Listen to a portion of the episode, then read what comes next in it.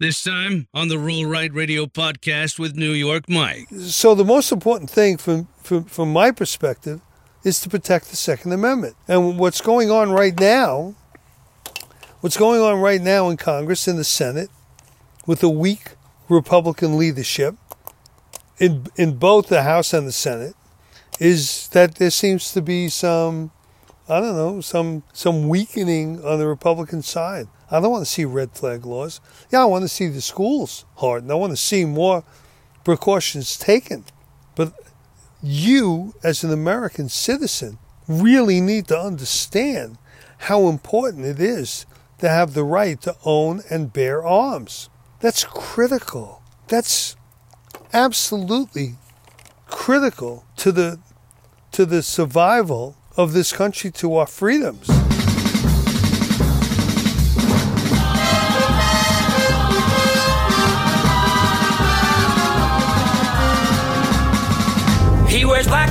Trousers and motorcycle boots and a black leather jacket with his name on the back. He does a patriotic podcast called Roll Right Radio. His name is New York Mike, and welcome to the show. This is Roll Right Radio. I'm New York Mike. How you guys doing out there?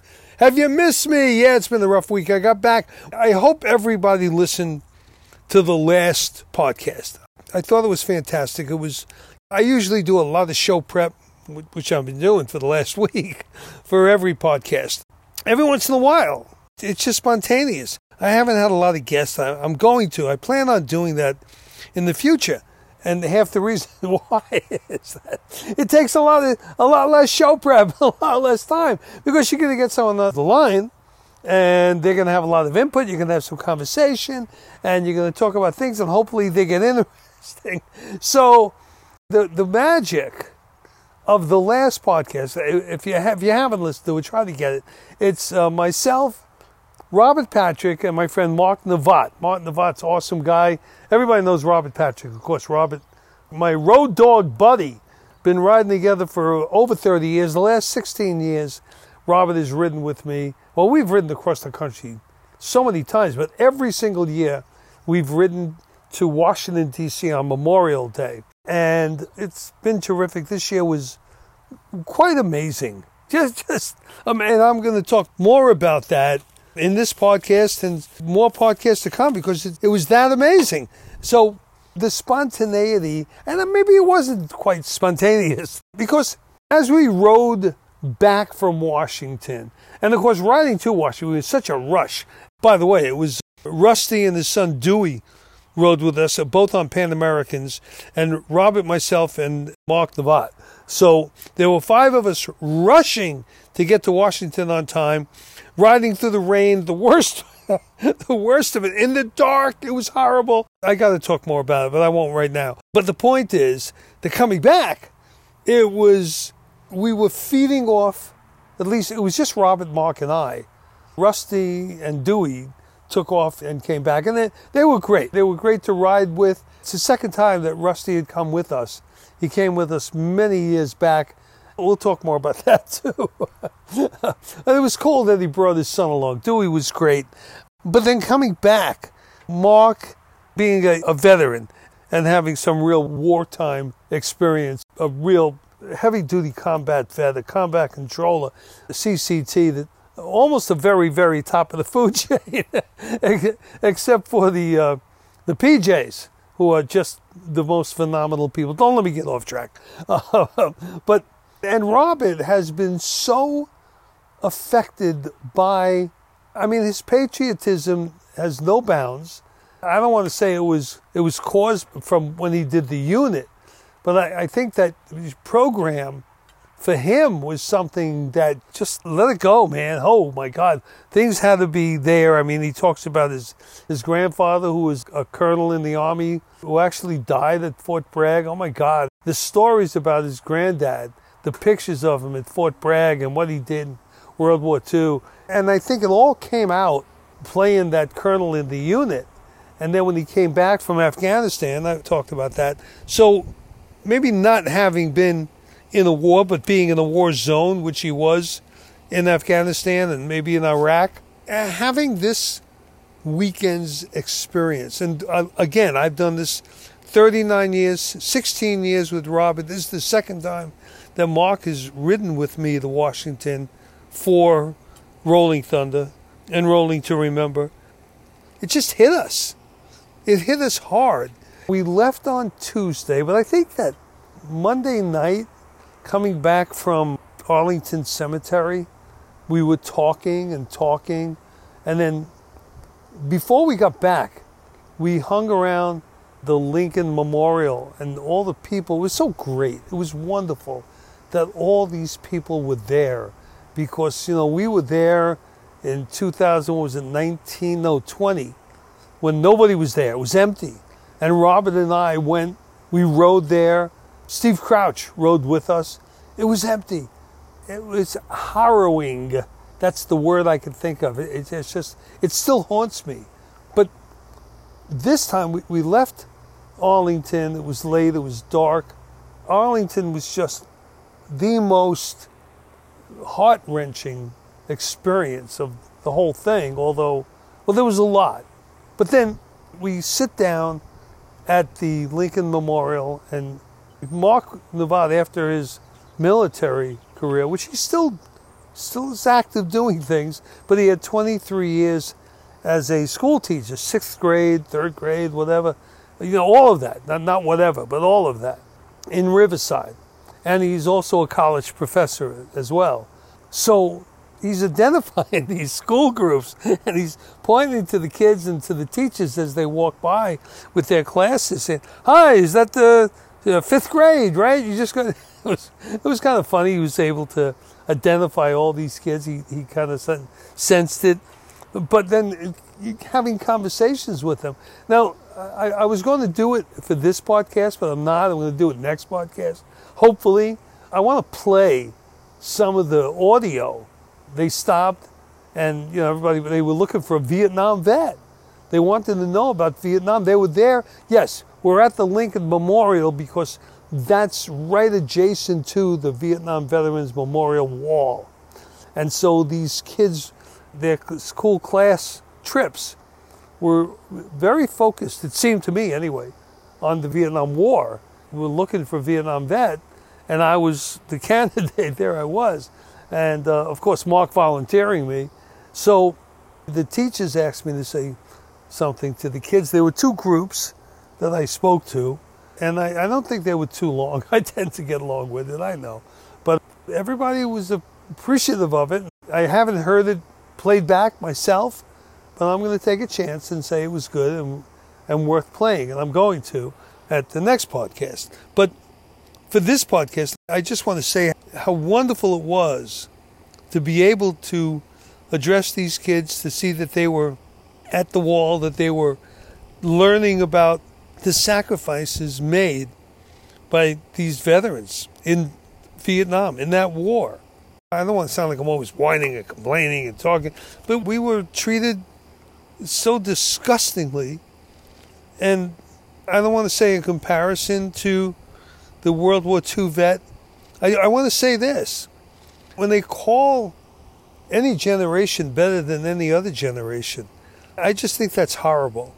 And when they're talking about the sacrifices of those in World War II, are they any different than the sacrifices of those in World War One, the Civil War, the Revolutionary War, 1812, any of the wars that we've ever had, Korea, Vietnam?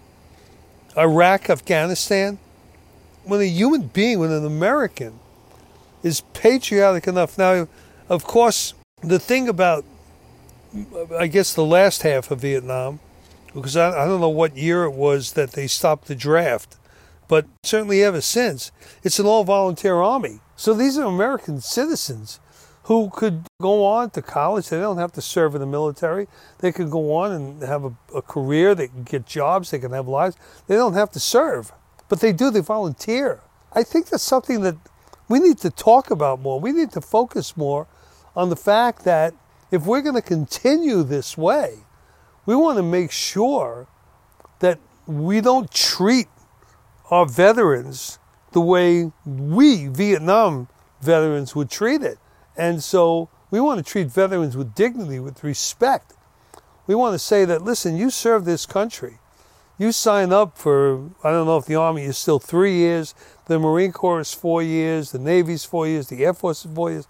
And so you could spend four years or you could spend a career. But either way, you're going to be treated with, with a certain amount of dignity and respect for the rest of your life. And we want to let those people know that we're going to appreciate that they gave up those four years. I'll tell you something else. Again, not to go off track, but I think it's it's important because we're talking about Memorial Day. When someone joins the military, they fight for the freedom of everybody in the country, but they give up their freedoms to do that. Because when you're in the military, when you're when you're a civilian, you are innocent until proven guilty in the court of law. You're innocent until proven guilty. When you're in the military, you are guilty until proven innocent. That's the UCMJ, okay? That's the that's the military code of justice. So you've also put yourself in a situation where you could be the brightest person with the most education or the best instincts or the best leadership qualities, but if you are if you have less time in grade, in other words, you reach a point, you get to be oh, uh, you know, I don't know, an E's three or five or six, and somebody else who's less qualified but has more time in that grade has a higher level and is your boss. They tell you what to do. They tell you that's the hill you're going to die on. And you have to listen. So there's more to it than that, but just take those things alone and think about it and say, hey, you see a veteran, thank him or her because they, they've given up a lot and make sure that what we do and, and treating these veterans. So it was important for me for a lot of reasons to be there and talk to these kids. So and and then Mark and, and Robert and I had some some conversations about that. We went on and, and had dinner. That was Monday night, and then yeah, that was Monday night, and then we left on Tuesday. Had kind of an easy day.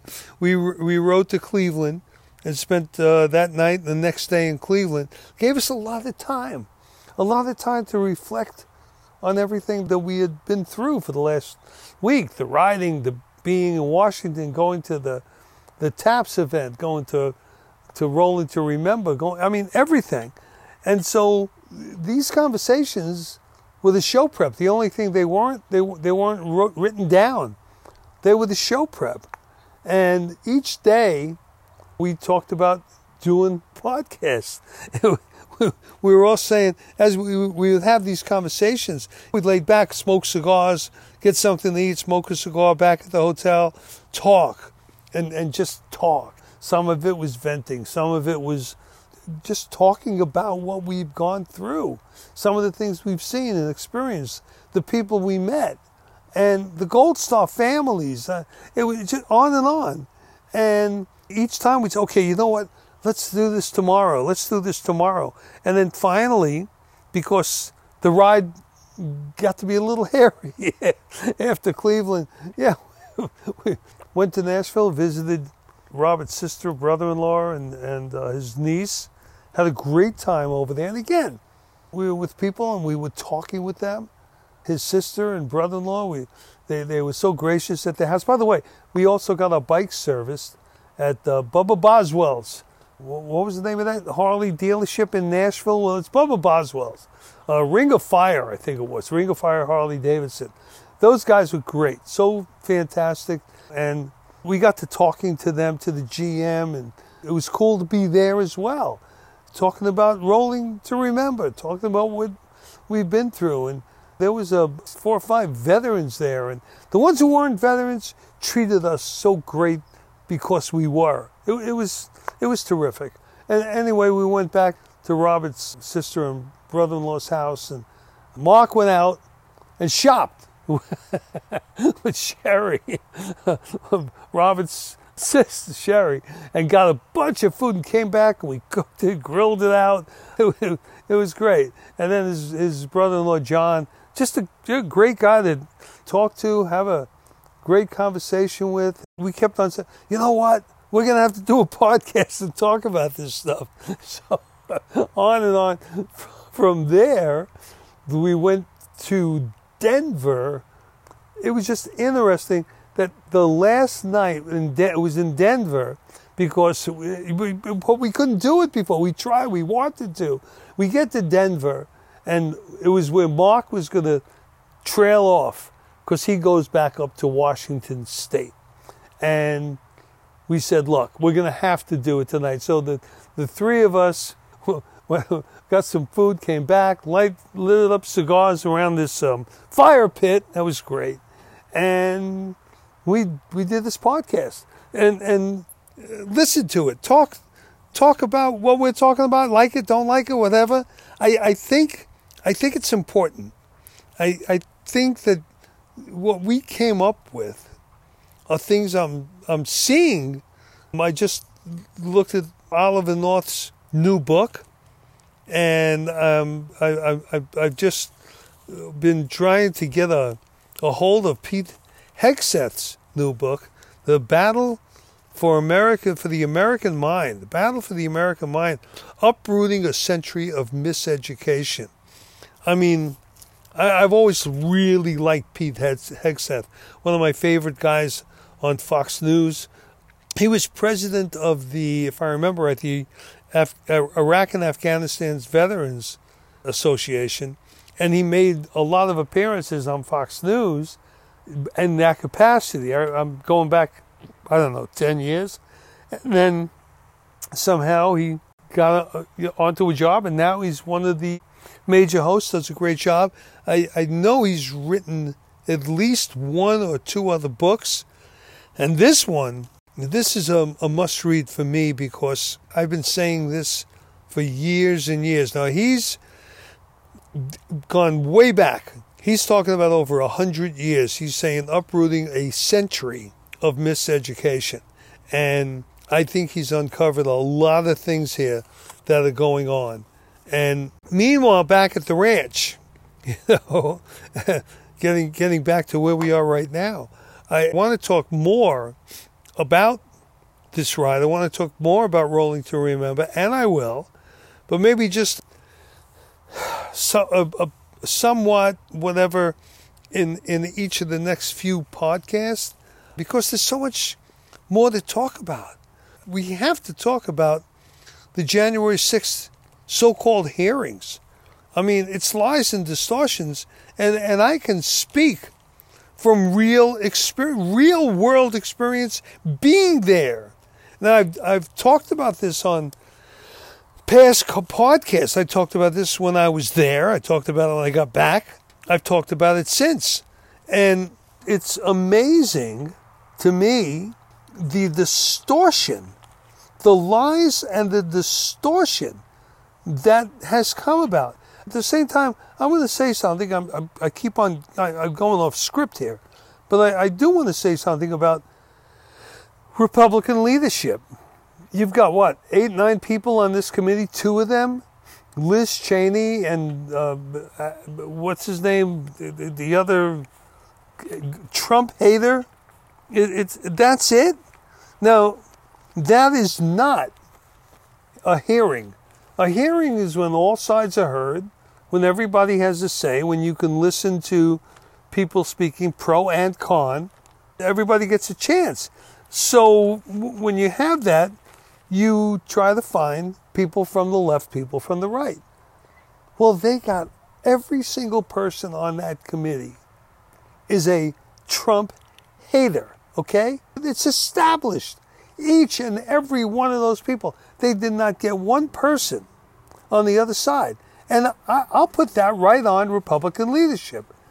How do you talk about Kevin McCarthy in terms of being the next Speaker of the House if we win back the House? I think we will. But Kevin McCarthy, really? What do we have? 13 Republicans in the House vote for the um, uh, the which uh, spending a, a trillion and two hundred million billion dollars on infrastructure when he knew knew that nine percent of that money, less than ten percent, was actually going towards infrastructure. He knew it, and yet he allowed that. What kind of leadership is that?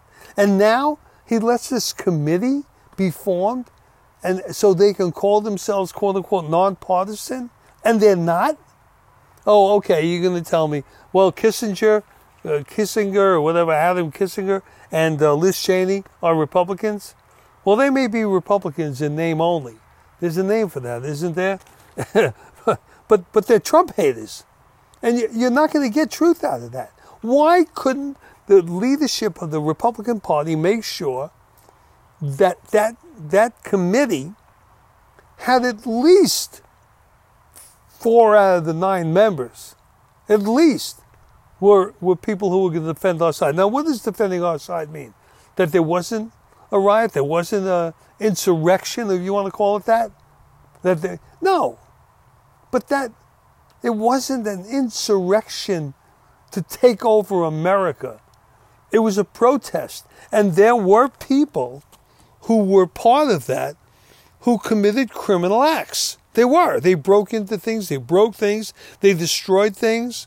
But did they really break into the Capitol? Was it was it, why and why was it I don't want to say necessary to break into the Capitol when you saw the pictures, not in the hearing, not in that slick production they call a hearing. It was a made for TV documentary made by the left, made by the Democrat Party. And, and that's all it was. It was not a hearing, not even close to being a hearing, okay? But there, we've all, you haven't, maybe, I don't know, but I've seen plenty of, plenty of film, plenty of, you know, clips showing that they were basically being waved in, that the doors were being held open by I don't know, by the Secret Service, the cops, the FBI, I don't know who's holding it open, was being held open. And they were being waved in. And some of them were just waving, you know, walking into the Capitol. Oh my God, this is great. We got their cell phones out. They didn't destroy anything. Some people did, and they, they deserve to pay a price. It's, it's, vandalism is wrong. And it's wrong especially in the capital, the United States of America. When you go visit Washington and you, and you go into the Capitol, what's wrong with that? And there were plenty of people who just did that. So you got to differentiate. You also have the famous name, Ray Epps. Ray Epps, he wasn't there.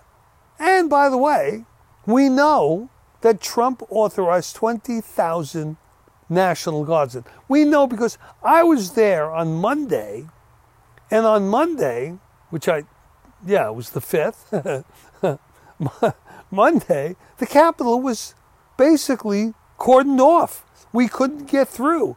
And my partner in crime, I say that facetiously, Tony Rubo, is a native. He works downtown. He knows the area. He's been in that area all his life. He knows every street, every alley, every whatever. And we could not get through. And, and we're talking about early in the morning. So they knew what was coming. They had intelligence. They understood. And when we did get to park a mile away from Shelley's, that we had to walk down to, and we did walk down to Shelley's, and, and, and we got there and hung out, there was no question. There were people walking all over the streets with signs. This, the election was stolen. They knew that people were going to be there because there was a big event planned, planned at Ellipse Park on January 6th. Okay? because that's the day the Congress was supposed to, you know, say that the election is certified. They're going to certify the election. And we were saying, Trump was saying, and and and I don't know how many other people, how many senators or members of Congress was saying, it should not be certified because of all these reasons.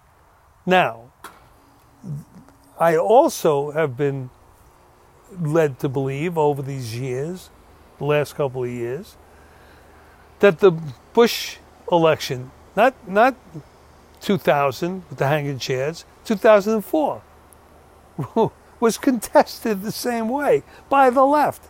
The next election contested the same way. The next other elections contested the same way. And we know what happened with the Trump election of 2016.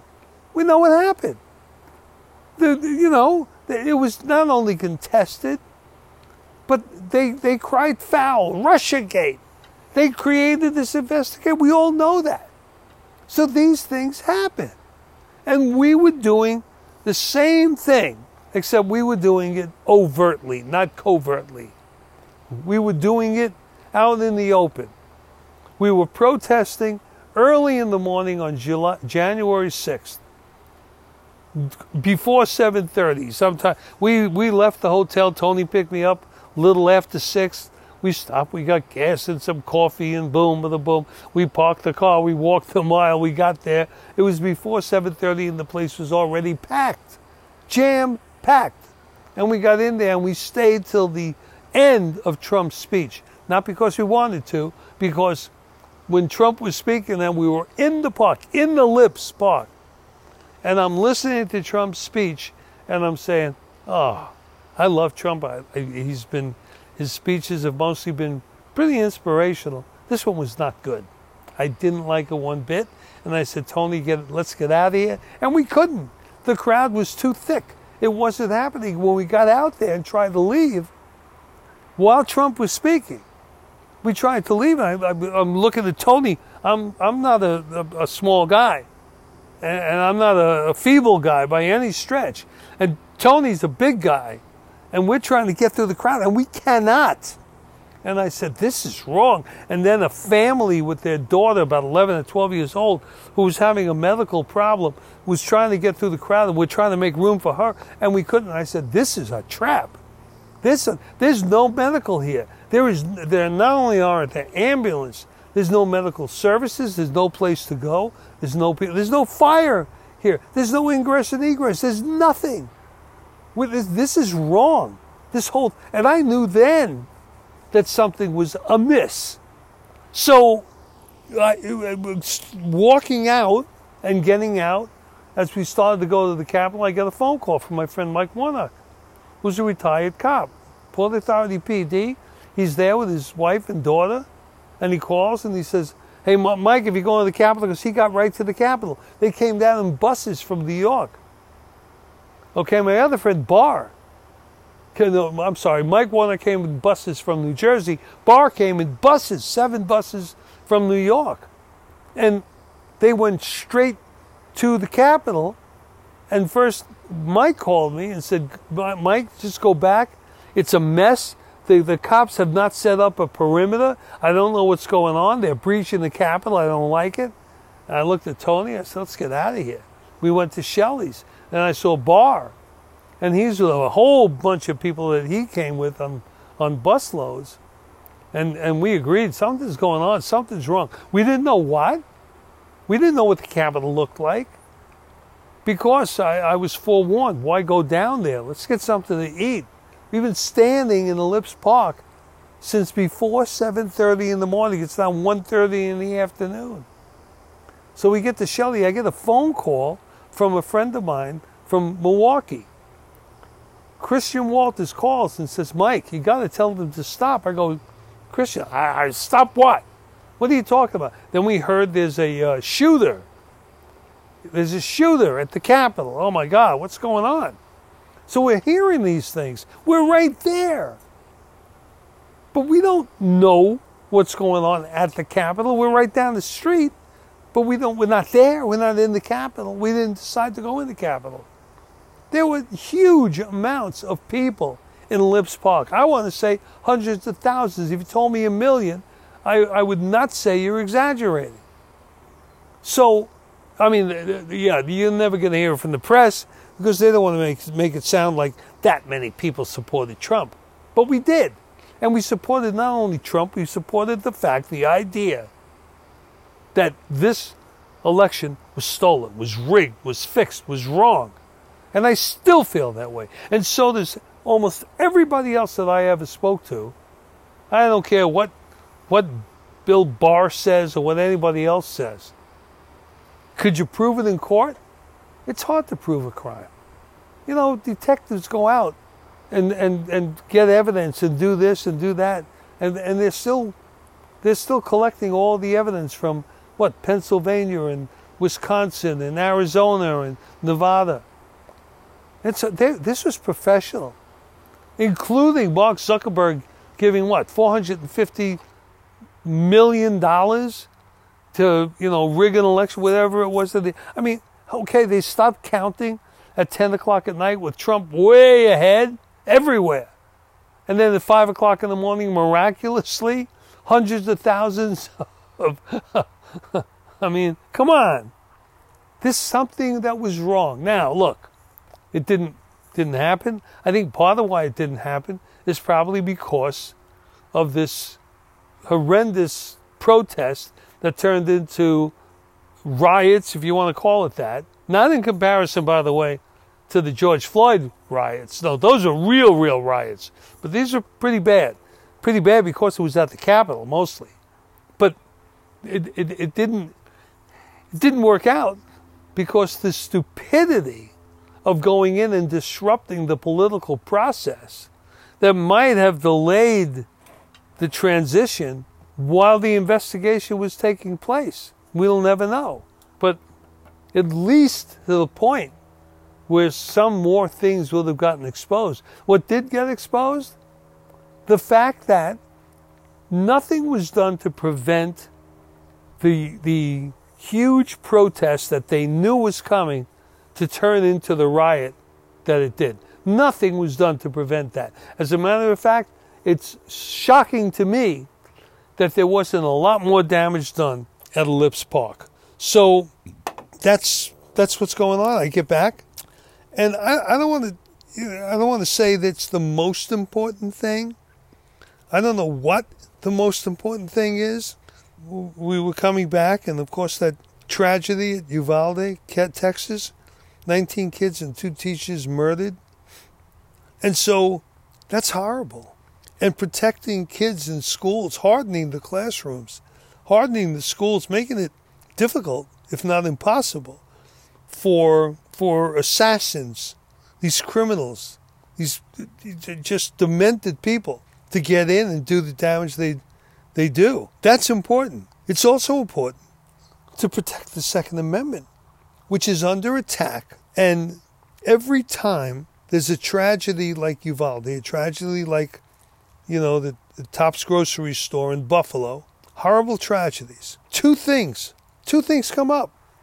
The first one is they blame it on the, the gun. The gun killed these people. The gun did. No, it was, it was the murderer, the criminal. But then the other thing is it's always white supremacy. Yeah, white supremacy. And, and so the most important thing from, from, from my perspective is to protect the Second Amendment. And what's going on right now, what's going on right now in Congress, in the Senate, with a weak Republican leadership in, in both the House and the Senate, is that there seems to be some, I don't know, some, some weakening on the Republican side. I don't want to see red flag laws. Yeah, I want to see the schools hardened. I want to see more precautions taken. But you, as an American citizen, really need to understand how important it is to have the right to own and bear arms. That's critical. That's absolutely critical to the to the survival of this country to our freedoms. So if you if you don't understand that, you know, think about it before you jump to an emotional decision. Think about it, read about it. You know, I, I think that that some somewhere somehow I I have talked about the Second Amendment so much that I um I I, I I do I do want to spend a minute making sure I communicate that this Second Amendment that we all you know Second Amendment it's easy to talk about Second Amendment, but it the the the fact is that that Second Amendment is maybe maybe the real foundation for all of our rights in this country. There was a lot of a lot of I don't want to say discussion. I don't know what it was. I wasn't there. But when the Constitution was being discuss- argued, discussed, negotiated, a lot of it was about states' rights. That was a big deal. And the individual states that had everybody had the right to bear arms, you, you, you had to have it for all these reasons. You know, protection from the elements, the animals, the savages, the, the, the, the thieves, the murderers, everything out there. Protecting your family from every criminal element there was. Also, you know, because people hunted for their food. And in some places around the country, it was, you know, that was more important than in other places. But at that time, it was, it was important. The, the, the, the essence of life, being able to feed your, feed you and your family, was just so basic that it, it was just how could you not have the ability to keep and bear arms?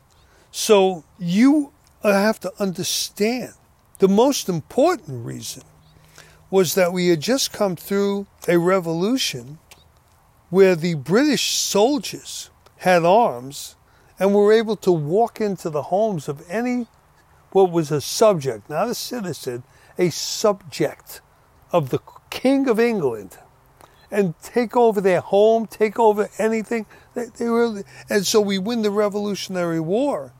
And one of the things that we wanted to make sure would never happen again is that. So, and, and, and what, what was the revolution? What, what was it? Was it, was there an American army? No. You, it was a militia. A militia. What is a militia? It's the citizens, or at that time, the wannabe citizens once the Declaration of Independence was announced, July 4th, 1776, boom, we immediately became citizens of this great country, the United States.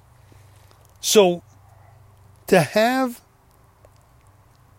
to, to have this Second Amendment, the first place you need to understand the militia isn't you know, some reserve military organization. You, the American citizen, you are the militia. You, that, that, that militia is, is the American citizen armed and ready to take on any enemy, any enemy, foreign or domestic, that decides to, to, to, to come in and take take over your home, your business, your country. So who is this well regulated? You know, I every once in a while I'll I'll talk to some left wing friend of mine, and uh, here or there, and they'll always say, "Well, it's for the militia. It's not for you to have it." Well, we are the militia. So let's understand the Second Amendment. A well regulated militia being necessary to the security of a free state the right of the people to keep and bear arms shall not be infringed. Pretty simple. Right to the point. How many hours do you think they spent coming up with that amendment? A well regulated militia being is necessary. They didn't say that food on the table being necessary, the people need to be able to keep and bear arms so they can go hunting. They didn't say that because you, uh, you know, your life may, endanger, be in danger and your family may be threatened by criminals or animals, you know, bears or whatever. You, you, you, you need to be able to keep and bear arms. No. They said a well regulated militia a well regulated militia being necessary to the security of a free state, the right of the people to keep and bear arms shall not be infringed. A well regulated militia. Yes, some people hunt. Yes, there's absolutely, you have the right to keep and bear arms, so you have the right to defend yourself. Absolutely. But the reason for that Second Amendment is because we, you, are the militia. And I, are we well, well regulated? That's up to us. We need to be. we need to, we need to, you know, there needs to be a, what's the word that, you know, today they use the word when we're talking about social media and all, a thread, a thread that runs through every citizen. There really should be. There really should be more, if you read into the Second Amendment, there really should be more of a, a organized kind of a, you know, a militia that's maybe not you know, you don't need a uniform. I don't think there was a uniform, a, militia uniform during the revolution. but we, we do need that. And I can go on and on, and maybe maybe I should maybe I should just spend a lot more time. That it's not about hunting, it's not about self defense. It's about keeping the state free. That that's that's exactly what it's about. Having the right, the ability, the responsibility to keep and bear arms. So no government or any other enemy can take away our freedom. Let's talk about those rights. Those rights given to us by our Creator, not by a king, by our Creator. So that if, if I feel in my pursuit of happiness, I'm doing this or I'm doing, I got to be able to, defend that right. So, you know, it, it doesn't mean that a person can just pick up his or her arms and, you know, go to the Capitol and say, well, I want to, I'm defending my right to, you know, to whatever they want to say it is, to be a witch. I don't know. to be a, a, a, a, be a member of a cartel, to be a gang member and a whatever. No, it's not. So let's try to understand why it says a well regulated militia. But the important part of the Second Amendment is that, that the right for, for, for each individual, the right of the people to keep and bear arms shall not be infringed. I think the part that we have to understand better might be the definition of a militia. What is it? What what responsibility do we have to each other? Because it's a responsibility.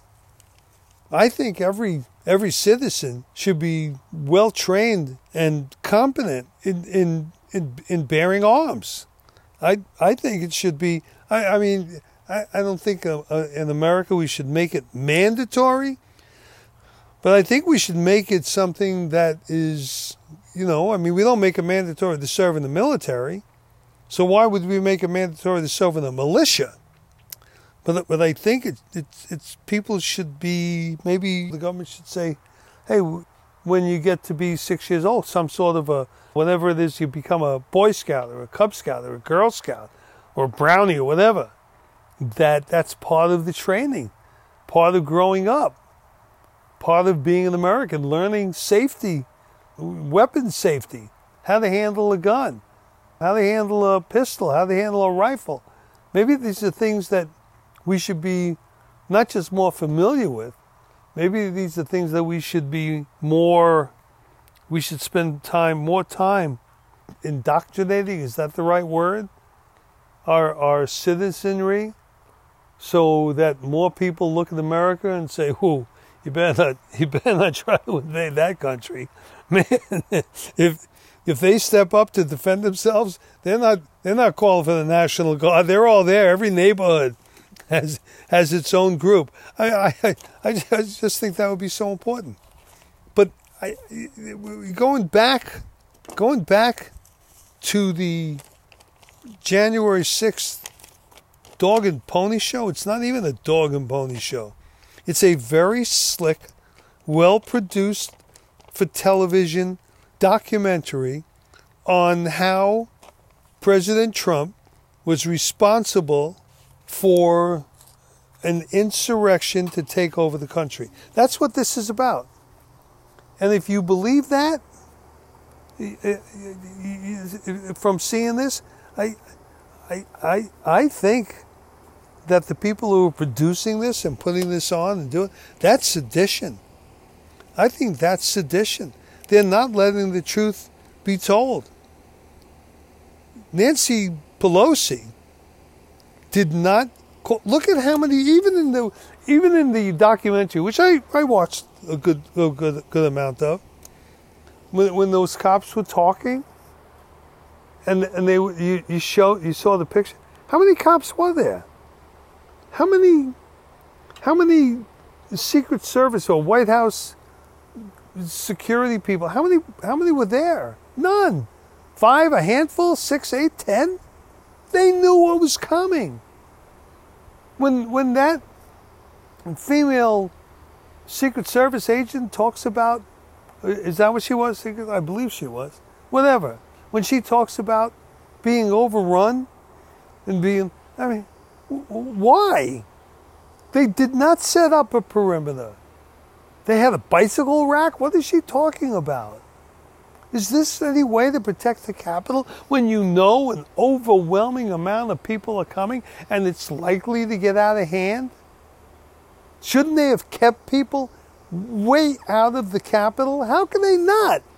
How could they not have had thousands, thousands of National Guard members and fencing? Who are the people that didn't take the precautions that were told to? Who are the people that said, I, you know, forget about the intel, forget about how many people are coming, forget about how emotional they are about this election, forget about all that. Just leave it like it is. How many people do we have online? Six, eight, ten?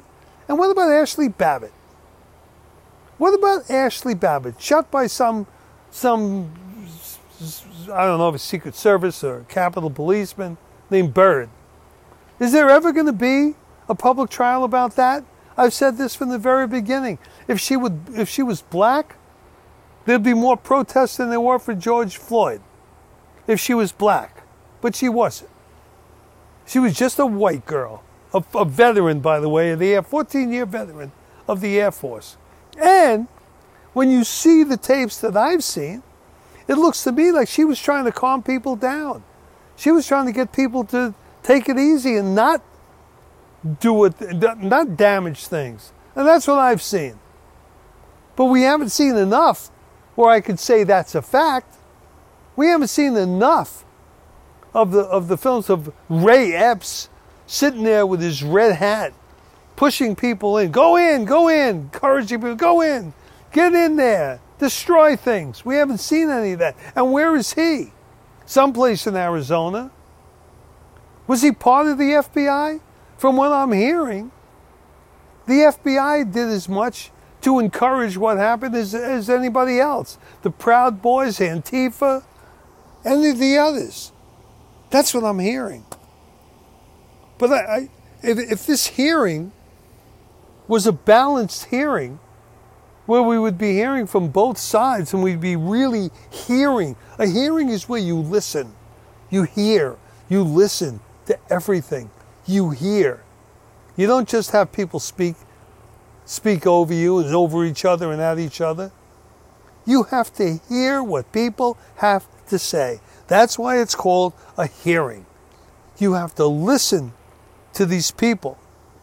Listen to what they're talking about. Listen and look at the evidence. Really look at the evidence. Really investigate every facet of what happened so it never happens again. And there's going to be people found out. You know, when I talk about lying, and there's lies here, there are just blatant lies here. And a lie by omission, I think, is worse than a lie of commission. I, th- I, th- I think I've, I've told the story before, being in that, in that room when, when we were organizing to, to save the cross on Mount Soledad and Rick Roberts, the guy that was kind of running the thing at uh, KFMB in the, in that big room. So we can't talk about the cross because that's that's going to be it'll it'll just incite them more if we say it's about the cross.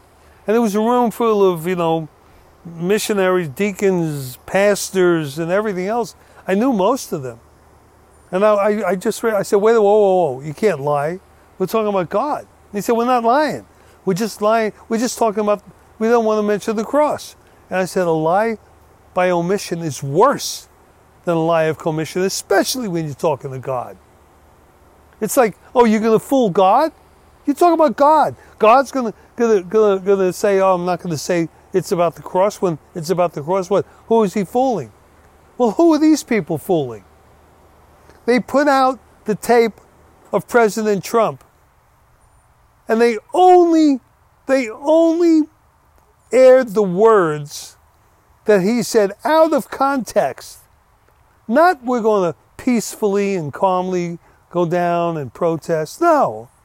They made it sound as if he said we're going to attack it. They may as well have said that. They lied. They lied by omitting things. They omitted everything about why nobody was prepared for what happened because they wanted this to happen.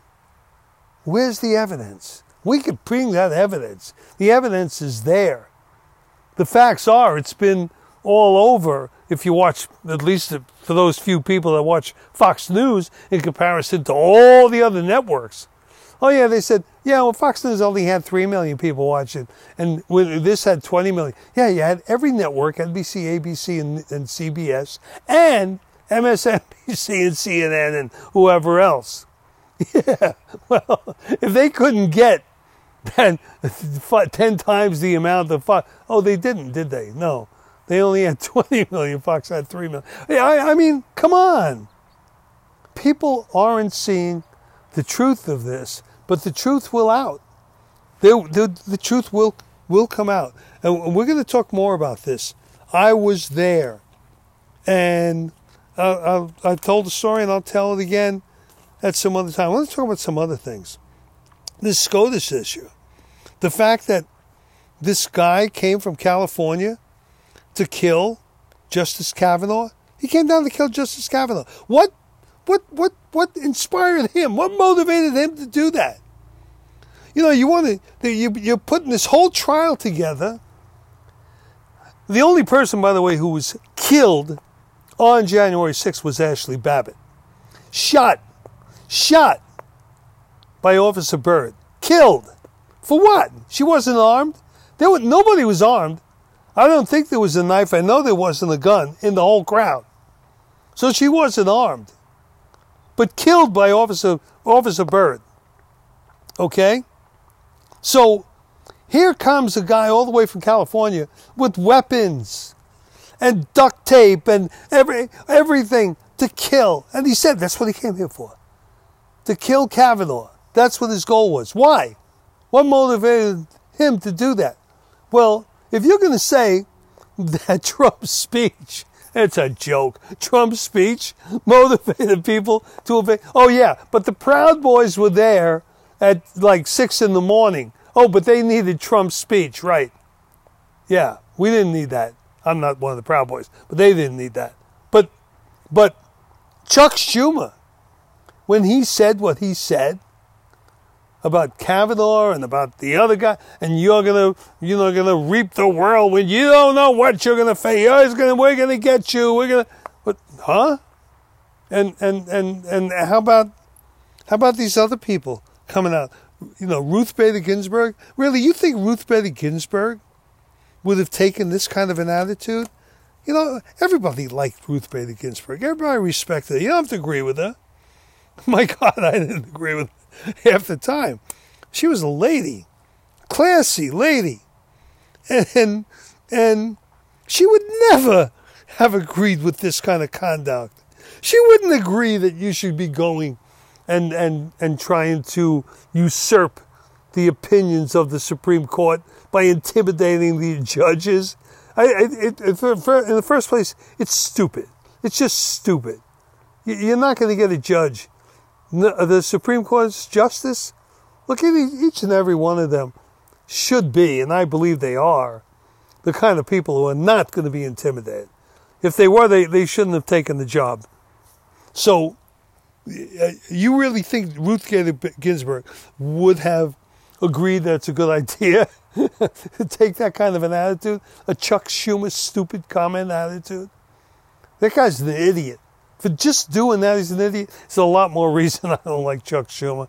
I have no respect for him whatsoever. But, you know, that's their leadership.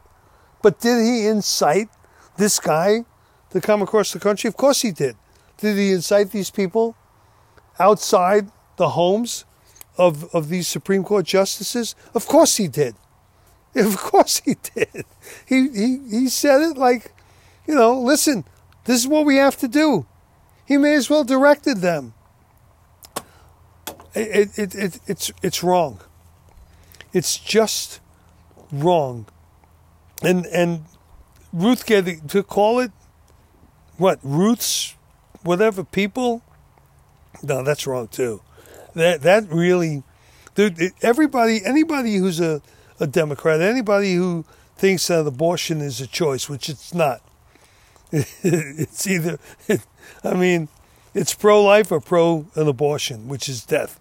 But anybody who wants to call themselves people who are fighting to keep this this um, uh, Roe v. Wade intact should be mortified and furious that these people would do what they're doing in the name of Ruth Bader Ginsburg. That's just so wrong, and it's so wrong for you on that side to accept that. That's we're the voices of those people. All right, well, you know, I, I didn't think I had 60 minutes worth of things to talk about, and hopefully the editing will bring it down to a, a listenable, I don't know, 58 minutes. but I'm glad to be back. I'm glad to be home. We're going to talk more about the ride. I got to talk about the ride. The ride, it's coming up. We're going to talk about that. Motorcycles, so so cool. I love it. We're also going to talk about it's it's Pride Month. It's Pride Month. What's going on with that? I I got to tell you, I don't understand. You want me to push my sexuality on you or you don't, right? You don't. So why do you push yours on me? Let's just agree. I'm going my way, you're going your way. But no, you got a whole month doing this stuff. So, okay, we're not going to talk about it today. But thanks for listening. Thanks for being there. Definitely thanks for subscribing. And we'll be back in a few days. I'm New York Mike, and I'm out. Thanks for listening to the Roll Right Radio Podcast. Listen, follow, and subscribe on Apple Podcasts, Spotify, or wherever you listen to podcasts.